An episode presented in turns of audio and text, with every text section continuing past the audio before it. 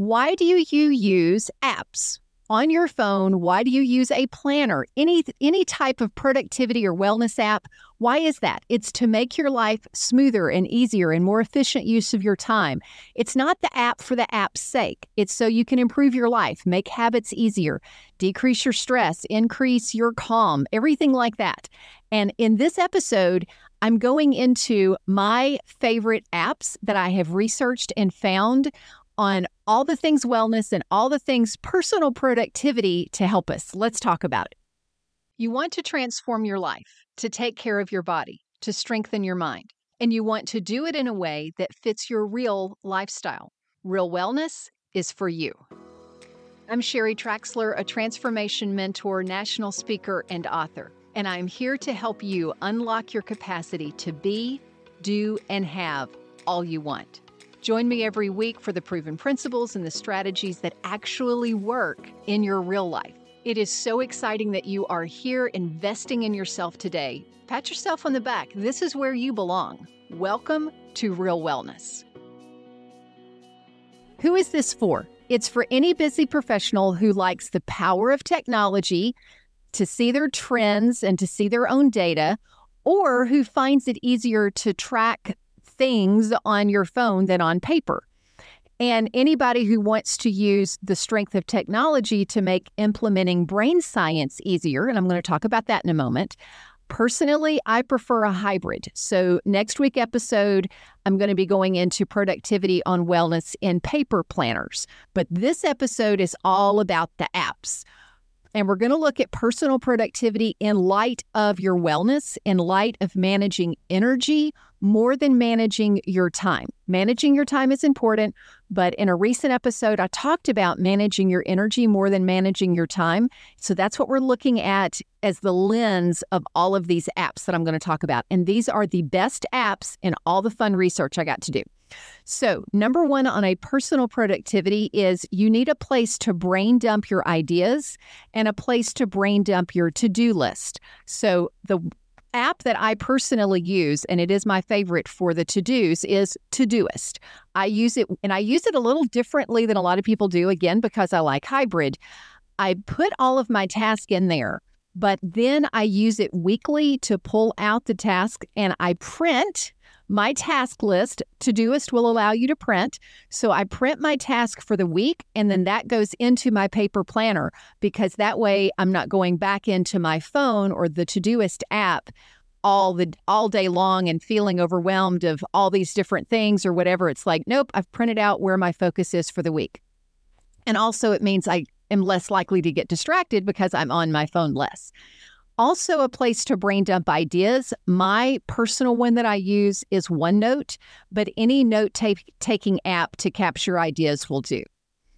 Now, this next round is big of my favorites, and that is apps to help you focus because focus increases your energy and focus decreases your stress. In the book, The Inflamed Mind, Edward Bullmore talks about when we our brains switch frequently and rapidly between different activities, it's actually harmful to our overall task. So, task switching, multitasking, things like that. Here's what he says In the short term, we adapt well to those demands. But in the long term, the stress hormones, adrenaline and cortisol, which we have talked about on multiple episodes, create a physiological hyper alert state that's always scanning for stimuli, provoking a sense of addiction that is temporarily assuaged by what? By checking in. So that's one of the reasons we're constantly checking our phones is we've checked for the stimuli, we're in that hyper alert state, now we know everything is fine.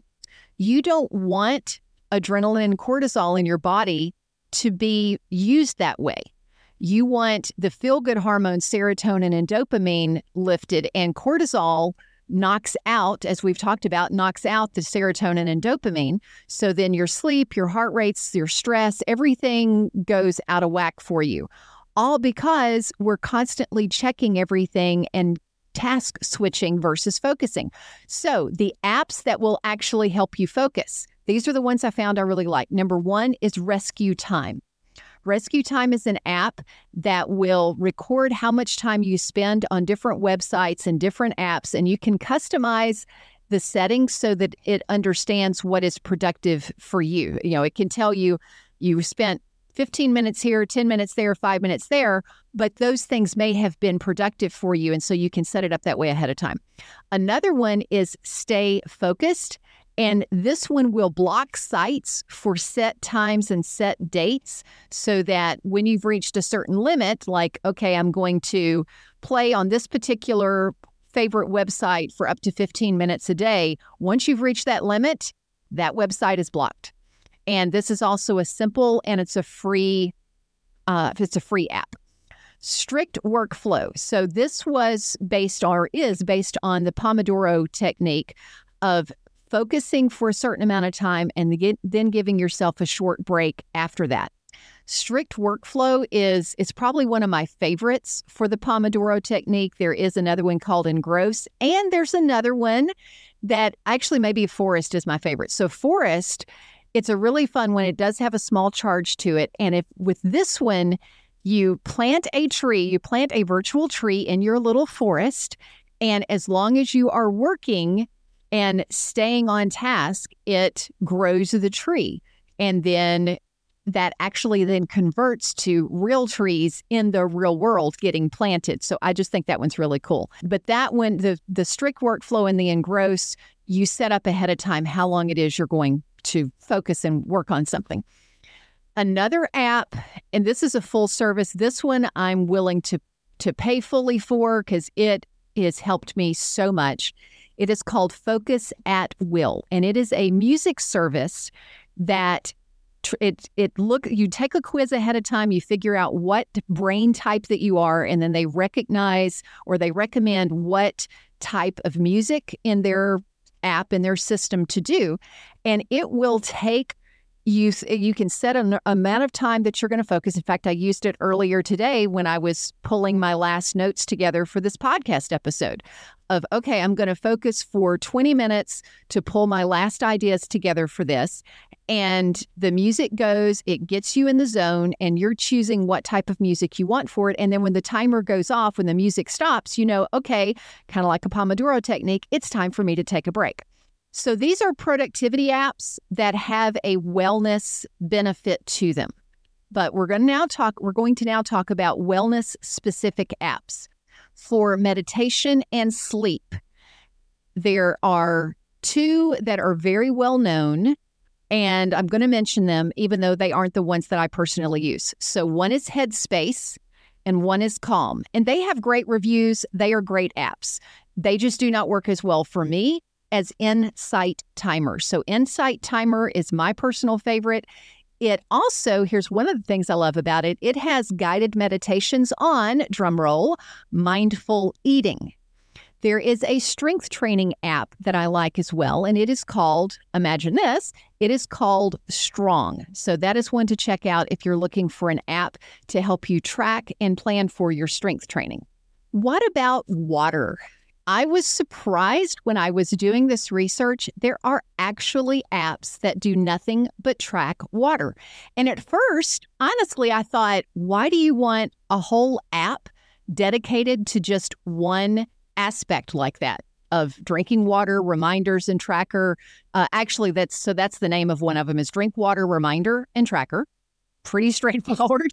And the other one has a really cool, cute name is Waterlogged. So both of those are water tracking apps that when I researched them, I was like, yeah, those are two good ones. I like those. But then when I was thinking about, well, Sherry, hello, you teach hyper focus. That is part of your switch framework for somebody to make a new habit. And it's something I have my clients do is as they are looking at their different habits, we pick one or they pick one that they're going to hyper focus on for an amount of time. Well, that actually is a perfect place to have an app that just does that one thing. So you're not getting pulled thinking, oh, but I want to track this too, or I want to track that. No, if for this two to three weeks you're focused on nothing, adding nothing but tracking your water, then have an app that's dedicated to that. I was like, okay, I'm sold. That's genius. Fitness apps, two really fun ones that I like. One is Couch to 5K. It's based on the Couch to 5K method and guides you through it. So it guides you and tracks. And I like any apps that both add some guidance, some guidance, not all, because you've got to have room to to do it your way, but some guidance and also some tracking. Another one, this is a favorite fitness app for me, is if you love to travel, All Trails has an app. And that way you can find places to hike, trails, favorite trails that people have in a in an area. So when you travel, you can go hike there. Now we're going to get into intuitive eating. Eight, ATE. This is the first app that I, it may actually be the first app I ever used, other than the standard ones that come on your phone. But it is definitely the first app that I used for intuitive eating and mindful eating. And it's a visual food diary. It lets you choose what to record. There's no calorie counting. It doesn't reinforce the diet mentality. You take a picture of your food and post that for yourself. But also, one of the things that I like about it, and I use this with my clients who want to use it, is we you can friend each other on the app and show each other what you're eating. Shutter Bite, S H U T T E R B I T E, is also a visual and it has a customizable food diary letting you choose what you record. So I like that aspect a lot. It's probably one of the closer ones, um, maybe not the closest, but it's one of the closer ones to the analog, old school recording that I give my clients to use. The app, Am I Hungry? This one is cool because it uses a different 10 point scale than what I use but it is still a great concept and it it hones in on are you physically hungry? It's one of the things we talk about. And I'll, in fact, I will link in the show notes the episode where I talk about using the hunger scale. It's a simple app, but it does ask insightful questions to cue you before you eat. So it helps to curb emotional eating. I really like that. Another one that focuses on the slow and savor and stopping when you're no longer hungry aspect of intuitive eating that I teach you is this app is called Mindful Bite. So try any of those apps for intuitive eating. Look into those. Those are the four best that I have found, and they all have a little bit different focus to them depending on what you are wanting to focus on. When you are making new wellness habits, you definitely want a habit tracker of some sort. And that can be paper, which we'll talk about next week. But for an app standpoint, I'm giving you my top three, and then I'm giving you two runners up. So, my top three number one, and these are not in order, they're number one for each category as I'm kind of phrasing them. So, number one is strides. And this I rate number one for top for most flexibility. So, it's got the most flexibility within the app, and I really like that.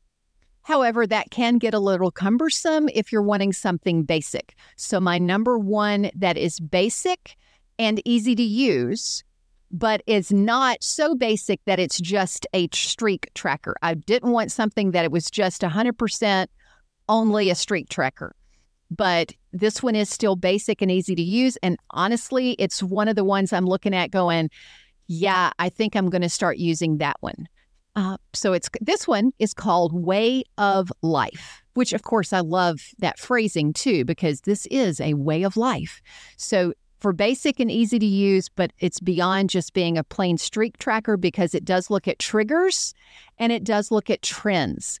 And for me, if all I'm doing is tracking the streak, then I can just use paper for that. If I'm going to go to the trouble of using the technology, I want the power of technology to help me capture my triggers and capture my trends. Number one for encouragement and accountability is habit share. So check that one out. If the habit tracker you're wanting is, oh, I really want to be able to connect with friends on this and get some accountability and encouragement, check out habit share. Now, I do have two runners up. One is called Streaks, and it focuses on daily streaks. So it is a little bit more basic than what I would like. And also don't like it as well because it focuses on daily streaks. Well, there are a lot of things that I don't want a daily streak. I want to make sure that I'm doing this five days a week. I like having that flexibility of life is going to happen, but I still want to stay in the habit. So, five days a week for many things is good enough for me. But streaks really focuses on daily. And another one is called productive, even though it's not about productivity.